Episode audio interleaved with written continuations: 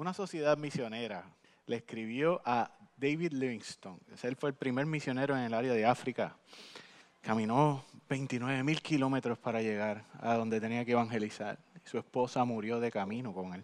Él no murió, ¿verdad? Pero llegó y predicaba medio ciego a causa de la trayectoria. Y esta sociedad le escribe una carta y le hace esta pregunta y le dice, ¿has encontrado un buen camino para llegar donde estás? dice, si es así, déjanos saber para enviarte otros hombres que te acompañen. Y Livingstone le escribió para atrás diciéndole, si tiene hombres que vendrán solo cuando hay un camino bueno para llegar, no los quiero. Quiero hombres que lleguen aunque no exista un camino. En una entrevista, ustedes saben que yo pienso que Kobe Bryant ha sido uno de los personajes en el baloncesto mejores que ha pisado la tierra. y le preguntaron, ¿tú siempre has sido así de competitivo? Dices, no, no, no, solo con las cosas que hago. Escucha la respuesta de él. Yo soy dedicado. Todo lo que hago es estudiar, crecer y practicar para ser el mejor en el baloncesto. El primer lugar en mi vida lo es el baloncesto. Y ahí el entrevistador le dice, ¿pero por qué? Porque lo amo. El amor al baloncesto, a este hombre, demandaba tiempo, demandaba dedicación. A los 13 años él dijo, esto yo no lo voy a lograr en un solo día, no lo voy a lograr en un mes, yo necesito dedicarme. El maestro de Miguel Ángel le dijo, tú sabes que el talento es barato, la disciplina es costosa. No necesitamos grandes hombres para hacer grandes cosas, hermano. Necesitamos hombres consagrados, hombres consagrados. Una mujer le pregunta a un ministro y le dice, por favor, en una sola frase, dígame, explíqueme qué es consagración. A lo que el pastor vino y sacó un papel en blanco así y le dijo, consagración es firmar en la parte de abajo del papel y permitir que Dios lo llene con su voluntad. Bienvenidos a comunidad cristiana de Arecibo, hermanos. Nosotros estamos respirando avivamiento. Es un avivamiento de adentro hacia afuera. Yo no sé si tú has podido sentir eso. Donde estamos creyendo para ver, estamos dando para tener, estamos aprendiendo a morir para vivir. El término más fácil para poder entrelazar la concadenación de, la de líneas que le acabo de hablar a ustedes se recoge en una, una sola terminología. Y ese término es devoción. Devoción. Devoción es a lo que le dedico mi tiempo y mi amor. La palabra devoción aparece dos veces en el Nuevo Testamento, específicamente en el English Standard Version. Si vamos a Lucas 6.13 dice lo siguiente, ahí me lo van a poner, dice, ningún siervo puede servir a dos señores, porque aborrecerá a uno y amará al otro, o estimará a uno y menospreciará al otro. No podemos servir a Dios y a las riquezas. La palabra estimar en el original aquí se traduce como devoción ante Jomai, que quiere decir adherirse, pegarse. Lo más literal, es una imagen, es como si fuera un sticker. Porque es como si la parte de atrás estuviese pegado a la parte de atrás de otra cosa. Ante Omai, devoción, es estar literalmente adherido a algo. Y hace sentido en estas dos porciones bíblicas. En Tito 1.9, que hace poco se habló de él, que también, que se está hablando de las características de los ancianos de la iglesia, se utiliza también, dice, está buscando, ¿verdad? Hablando de las características de los, de los hombres para, para ser diáconos, ancianos de la iglesia. Dice, debe ser hospedador, amante de lo bueno, sobrio, justo, santo, dueño de sí mismo, retenedor de la palabra fiel. Esa palabra retenedor en el original quiere decir devoto. Quiere decir que esa persona debe estar adherida a la palabra fiel que ha recibido. Finalmente, la devoción se puede resumir en lo que es mi dedicación y lealtad ardiente, generalmente enfocada a Dios. Pero nuestra cultura y nosotros muchas veces lo utilizamos para hablar de muchos otros temas. No sé si lo ha escuchado, dice, ese muchacho es tan devoto a su destreza, ¿verdad? Es tan devoto al deporte, es tan devoto al arte. Más que ser disciplinado y sacrificado para algo, la devoción dice que tú amas lo que haces. Bien importante. Y hacer una, un caveat aquí, ¿verdad? La devoción no es admiración. Mi admiración es simplemente ser un simpatizante, que me guste algo, alguien o una idea. La devoción es la acción de esa admiración. ¿Qué compromiso yo tengo con esa admiración? ¿Qué sacrificio y amor yo le añado a esa admiración? Pero obligatoriamente, si lo miramos al revés, la devoción incluye sacrificio, que es lo que hemos estado hablando todo este tiempo. El atleta devoto que no entrena sacrificadamente no logra nada. Es esa combinación de amor y sacrificio que hace que la devoción florezca. Porque llévate esto en tu corazón. Porque amor sin sacrificio, amor sin sacrificio es egoísmo. Y sacrificio sin amor es filantropismo. No hay otra cosa. Nosotros estamos, estamos llamados a amar sacrificadamente. Mira, si vamos a Lucas 12.3, esto aparece también en Mateo 26, del 7 al 13, quiero hablar de un sacrificio extraordinario por amor. Dice la palabra en Juan 12.3, dice, seis días, si voy muy rápido me lo dicen, es que generalmente este, tengo como 15 o 25 minutos más. dice, seis días antes de la Pascua vino Jesús a Betania donde estaba Lázaro, el que había estado muerto y a quien había resucitado de los muertos. Y le hicieron allí una cena, Marta servía y Lázaro era uno de los que estaba sentado a la mesa con él. Entonces María tomó una libra de perfume de nardo puro, mucho precio, de mucho precio, y ungió los pies de Jesús y los enjugó con sus cabellos y la casa se llenó de olor de perfume. Y dijo uno de sus discípulos, Judas Iscariote, hijo de Simón, el que, el que la había de entregar, dice, ¿por qué no fue este perfume vendido por 300 dinarios y dado a los pobres? Pero dijo esto no porque cuidara a los pobres, sino porque era un ladrón y teniendo la bolsa sustraía de lo que echaba ahí. Eso es un paréntesis, ¿verdad?, que está añadiendo el, el escritor. Juan, ¿verdad? Dice, dice Jesús, déjala. Para el día de mi sepultura ha guardado esto. De cierto, de cierto digo, que donde quiera que se predique este evangelio, en todo el mundo también se contará de lo que ha hecho, para memoria de ella. Fácilmente aquí podemos ver los dos tipos de sacrificios, ¿verdad? representados por María por Marta y María, sacrificios por obra y un sacrificio por amor. Uno dejó a Marta lejos del maestro y el otro dejó a María más cerca de los pies del maestro. Es esencial y demasiado importante que nosotros trabajamos para el maestro. Pero si bien es cierto, como decía Iván, es más importante que lo amemos. Es imperativo, hermanos, que nosotros amemos más al Dios de la obra que la obra en sí misma. Cuando Dios nos trae a su amor, es para esto, es para enfocarnos en Él y no en lo que Él nos da. Porque si no, fallamos a la marca. Muchos grandes hombres y mujeres de Dios han trabajado y trabajamos por amor a su nombre.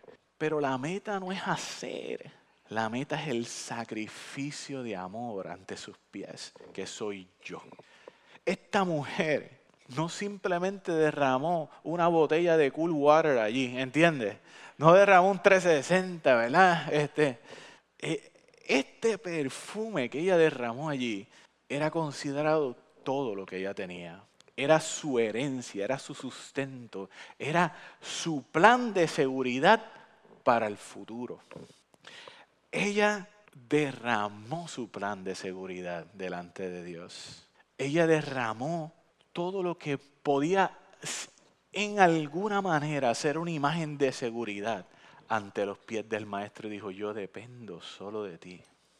Ella no reservó nada de sí misma y lo ofreció todo a los pies del maestro. Imagínate si era tanto que Judas dijo, qué desperdicio, qué desperdicio, qué desperdicio. Mira, he estado leyendo mucho de, de Normal Christian Life recientemente terminé el libro que tiene 14, es, bastante grande. Este, pero Watchman Nee cuenta una historia de él.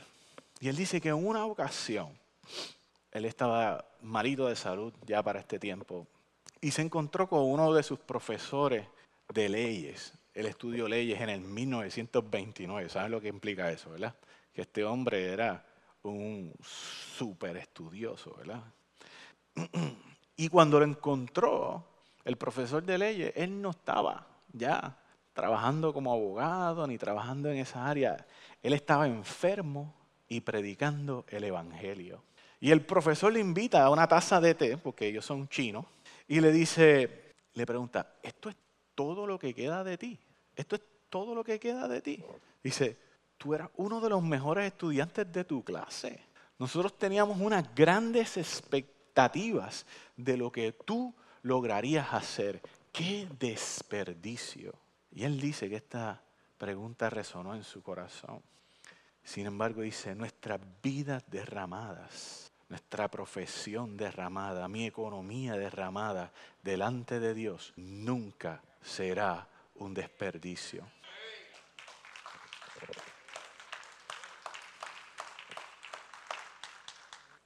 Dice, Dios espera que yo desperdicie mi vida para Él. Pablo hablando en Filipenses 3 del 2, del 2 al 12 dice, aunque yo también tengo de qué confiar en la carne. Si alguno piensa que tiene que confiar en la carne, yo más, circuncidado el octavo día del linaje de Israel, de la tribu de Benjamín, hebreo de los hebreos, en cuanto a la ley, fariseo, en cuanto al celo, perseguidor de la iglesia, en cuanto a la justicia, que él en la ley, irreprensible. Pero cuántas cosas no eran para mí ganancia, las he estimado como pérdida por amor de Cristo. Y ciertamente aún estimo todas las cosas como pérdida por la excelencia del conocimiento de Cristo, mi Señor, por el amor de lo cual lo he perdido todo y lo tengo todo como basura para ganar a Cristo y ser hallado en Él.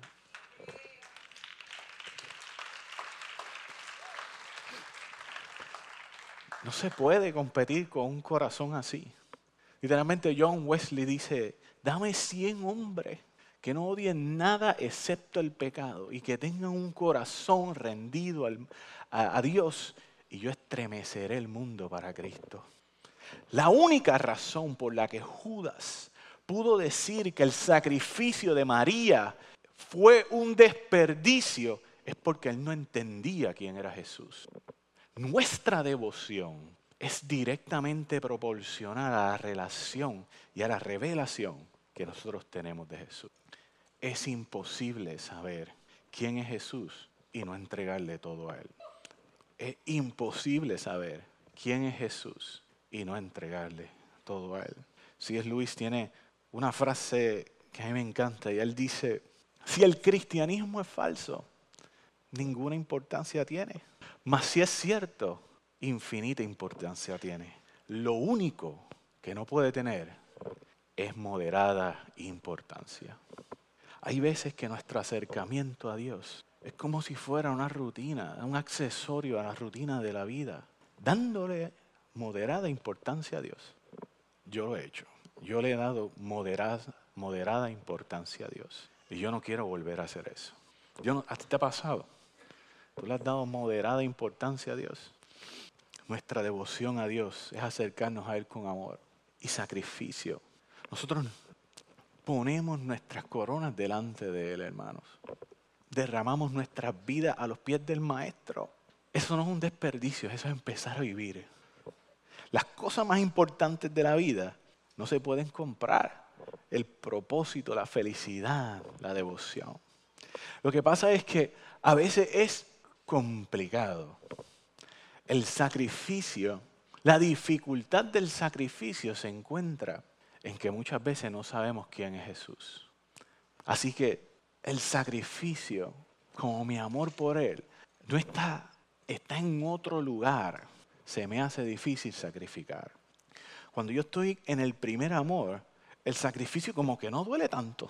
¿Te ha pasado? Como que orar no duele tanto. Y ahí se cumple la palabra profética, ¿verdad? Que la sarna con gusto no pica. ¿eh? sarna con gusto no pica, ¿verdad? Yo, he vivido eso. Yo no sé, mira, cuando... No voy a poner a nadie en el spot aquí, ¿verdad?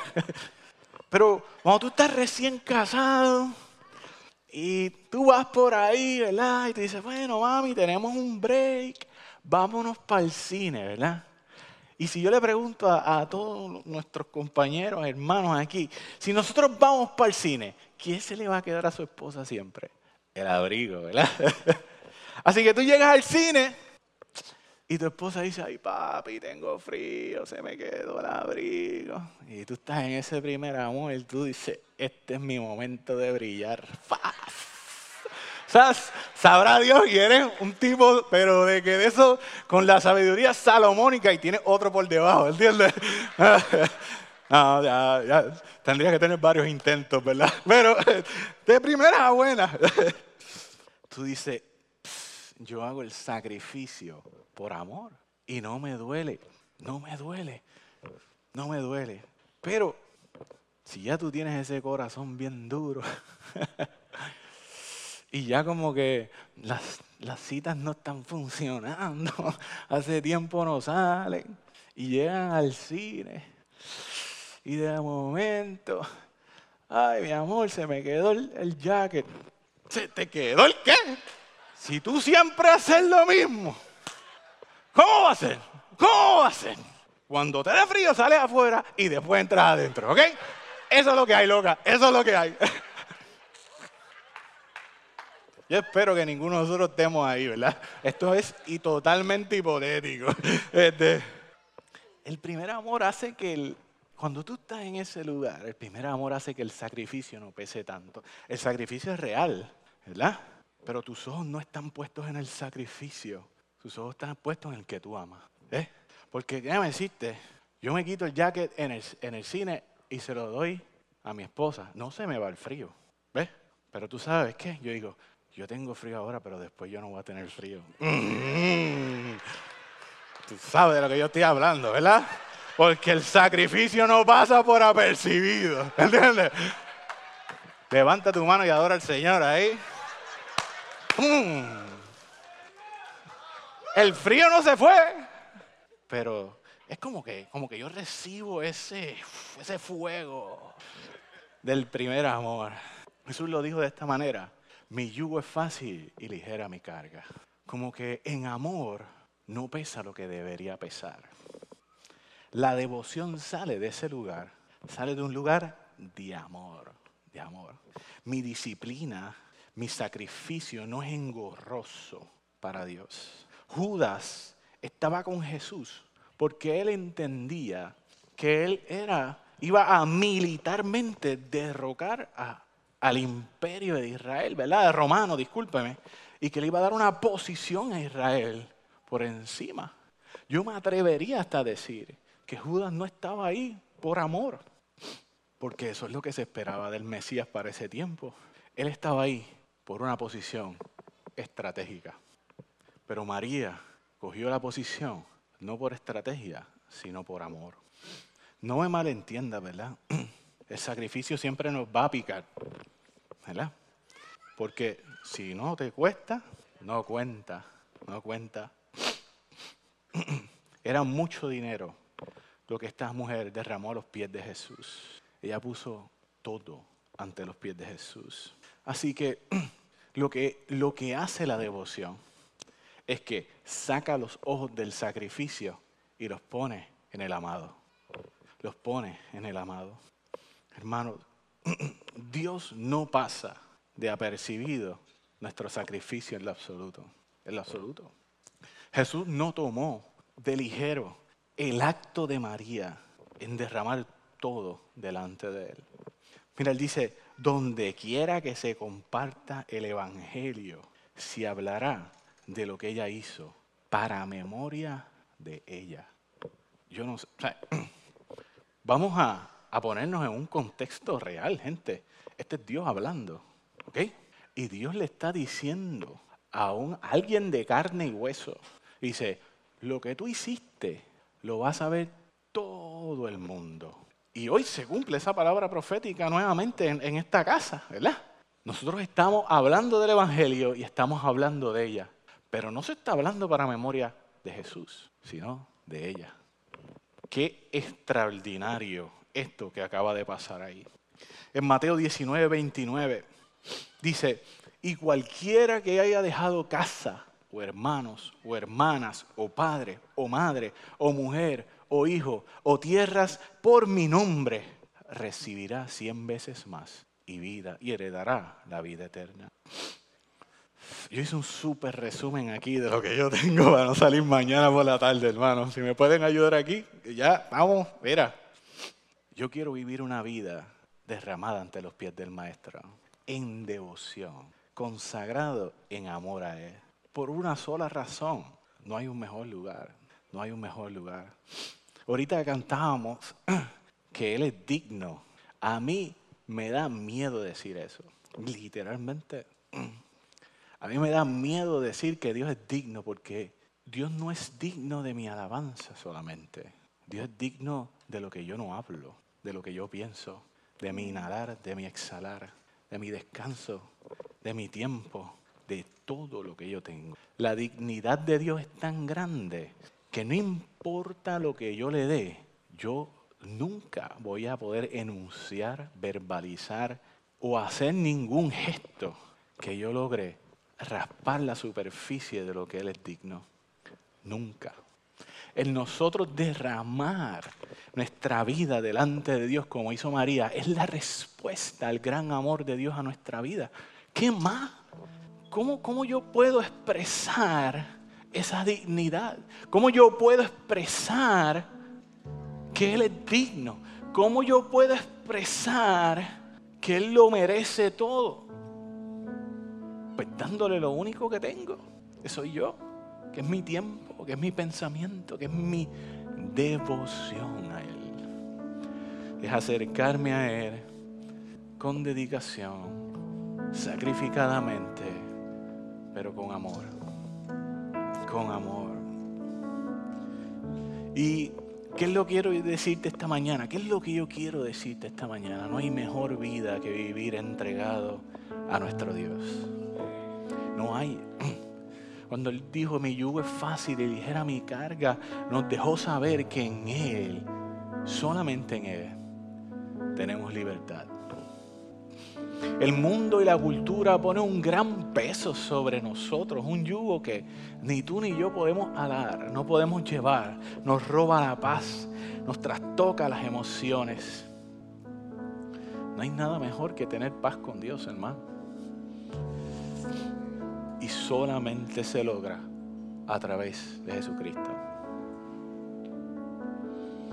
Henry Barley dijo, el mundo todavía no ha visto lo que Dios puede hacer a través de un hombre totalmente consagrado. El mundo todavía no ha visto lo que Dios puede hacer a través de un solo hombre consagrado a Él. Y dice la historia que D.L. Moody escuchó esas palabras y él respondió, por la gracia de Dios, yo seré ese hombre. Por la gracia de Dios, yo seré ese hombre. Yo quiero hacer un llamado en esta mañana a todos los que estamos aquí y los que nos están viendo en su casa y si nos van a ver después. Podemos nosotros alinearnos a esto. Decir, por la gracia de Dios, yo seré ese hombre. Por la gracia de Dios, yo seré ese hombre. Por tus buenas obras, por tus esfuerzos, no vamos a empezar, por los míos tampoco. Por la gracia de Dios, yo quiero ser ese hombre. Y si hoy tú estás en un lugar seco, de confusión, yo quiero que te pongas de pie, pongas de pie. Invitarte a acercarte a Dios esta mañana. Mira, si hay algo que produce, ¿verdad? O que yo he podido ver, yo no soy el más experto en esto. Respirar un avivamiento. Es como que Dios te va pasando del lugar árido y del sacrificio al lugar de amor. Y lo hemos visto una vez y otra vez. Dice, vuelve a tu primer amor. Muchas veces estamos tan acostumbrados a la automatización que yo hago las cosas porque sí, que se nos olvida deleitarnos en la presencia de Dios. Y en este tiempo, si algo a mí ha sido de bendición, es que yo he venido 11 de los 12 días y yo he podido encontrar deleite en la presencia de Dios. Deleite en la presencia de Dios. Tu sacrificio es bueno, mi sacrificio es bueno, mi compromiso es bueno. Pero Dios nos está llevando, mira, al lugar de devoción. Yo estoy ahí y yo amo la presencia de Dios. ¿Es un sacrificio? Sí es un sacrificio, pero mis ojos no están puestos en el sacrificio. Mis ojos están puestos en el amado que se sacrificó por mí.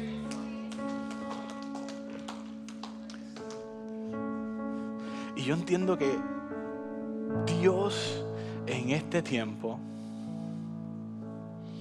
nos está renovando ese compromiso. Nos está renovando el voto para decirle a Él, Señor, aquí está el papel en blanco. Ya yo firmé abajo.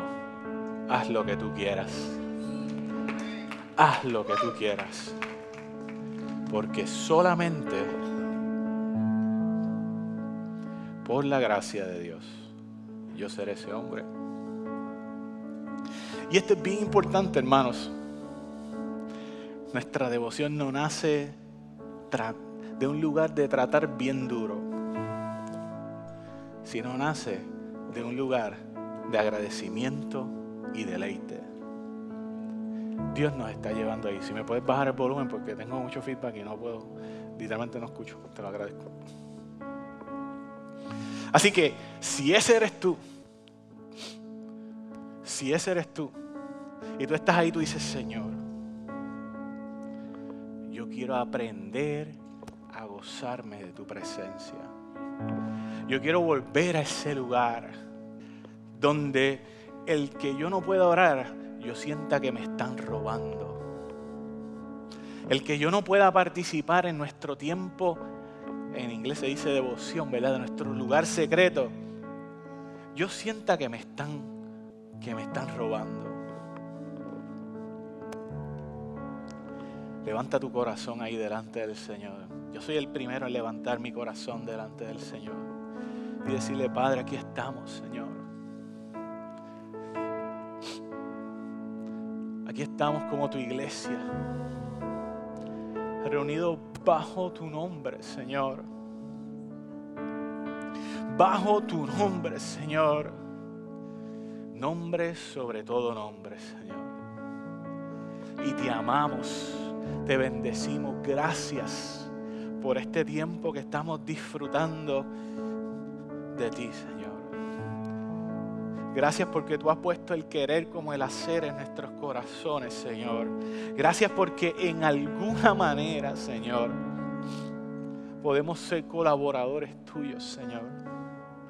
Gracias, Señor, porque en medio de este tiempo, Señor, tú literalmente has reseteado nuestra vida.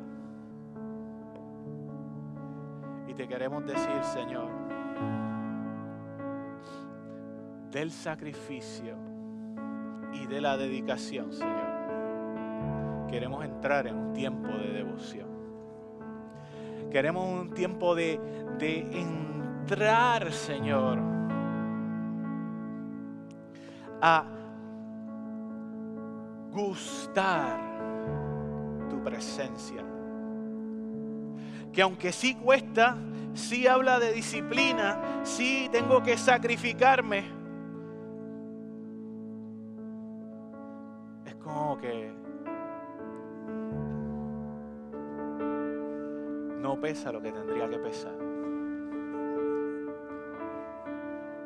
¿Por qué, Señor? Yo no sé. Pero aquí está nuestra vida delante de ti diciéndote, Señor, queremos ser ese sticker pegado a tu espalda, Señor, a tu corazón, a tu pecho. Y no movernos de ahí, Señor. Esa imagen que nos da Tito. Queremos ser retenedores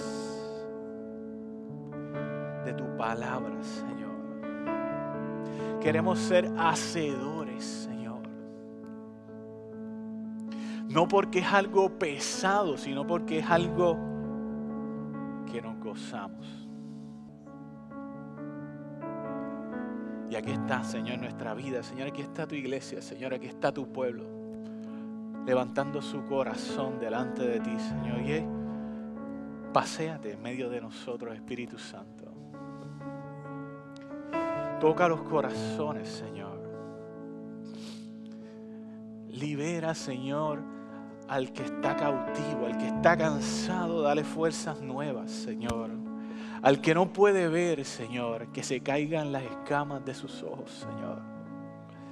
Estamos aquí no porque vinimos a ver, Señor, una caña que se está moviendo en el desierto. Estamos aquí porque vinimos a verte a ti, porque tú nos has convocado a este lugar. Así que estamos dispuestos y disponibles para ti. Padre Señor, mira todo el mundo que está aquí, Señor, y que nos está mirando.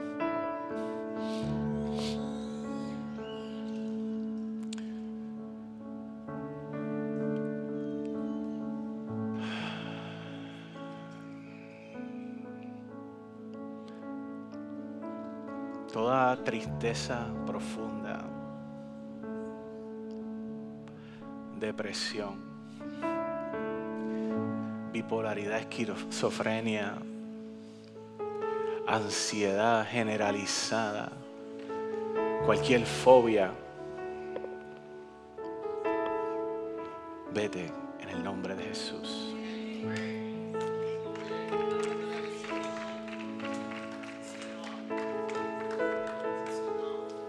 Danos la mente de Cristo, Señor. Trae libertad en la mente de nuestros pueblos, Señor. De tu pueblo, Señor. Trae libertad sobre el pensamiento. Porque lo de hoy no se va a repetir mañana. Mañana hay una gracia adicional para el día de mañana. No es un ciclo vicioso que nunca va a acabar. Hoy es el día en que Dios va a intervenir en tu vida. La esperanza tuya no depende de alguien, depende de Él.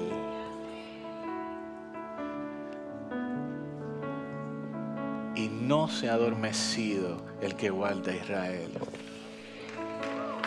No se ha adormecido el que guarda a Israel.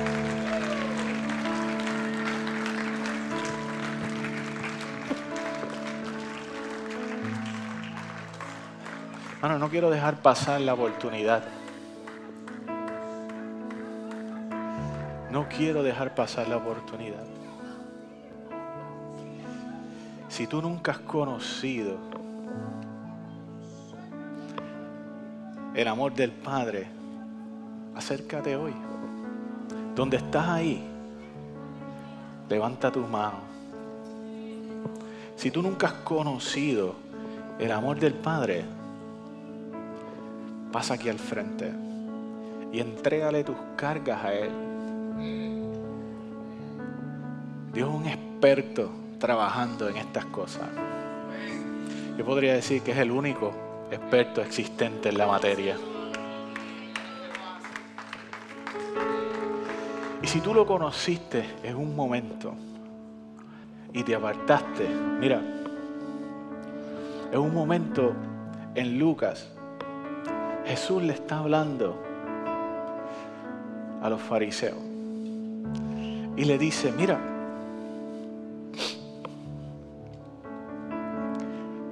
te toca, la paráfrasis Christopher Vega, ¿verdad? Te tocamos una canción alegre y no te gozaste. Te tocamos una triste y no lloraste.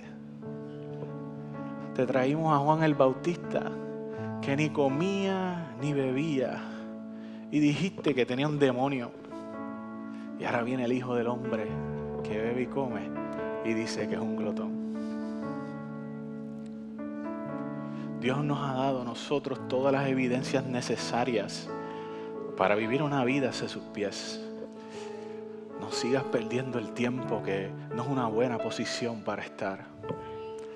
Cada día que nosotros estamos lejos de esa paz con Dios, es un día en que vivimos con los sapos, que vivimos con, con una necesidad que no debería existir en nuestra vida. Al final Jesús le dice lo siguiente, la sabiduría justificada por todos sus hijos. Lo que está diciendo es, si tú sigues ese camino así, al final vamos a ver si tú tenías razón o yo tenía razón. Yo nunca quiero encontrarme en esa posición que Jesús me diga eso a mí. Yo quiero encontrarme en la posición de que me diga, vente, la sangre de Cristo está sobre ti. Y hoy es el día, hoy es un día de salvación, hermano. Así que si tú estás ahí, no lo pienses mucho, hermano. Pasa aquí al frente que queremos orar por ti. Queremos orar por ti. Y finalizo con esto. Pon a Dios primero y recibe lo que Él tiene para ti. Recibe lo que Él tiene para ti. Recibe lo que Él tiene para ti. Si usted y yo nos montamos en un avión y usted me ve piloteando, bájese. ¿Ok? Pero si hay un piloto ahí, usted está en las mejores manos que pudiera estar. Christopher Vega no te está diciendo entrégame su vida, entrégame tu tiempo. Pero está diciendo el creador del tiempo, del espacio, de la materia. No hay un mejor lugar que estar a la misericordia de la persona que más te ama. Porque todo lo que ocurre prospera para bien para tu vida. Y con eso los dejo, hermanos. Es tiempo de entrar en ese momento de devoción. Dios me lo bendiga.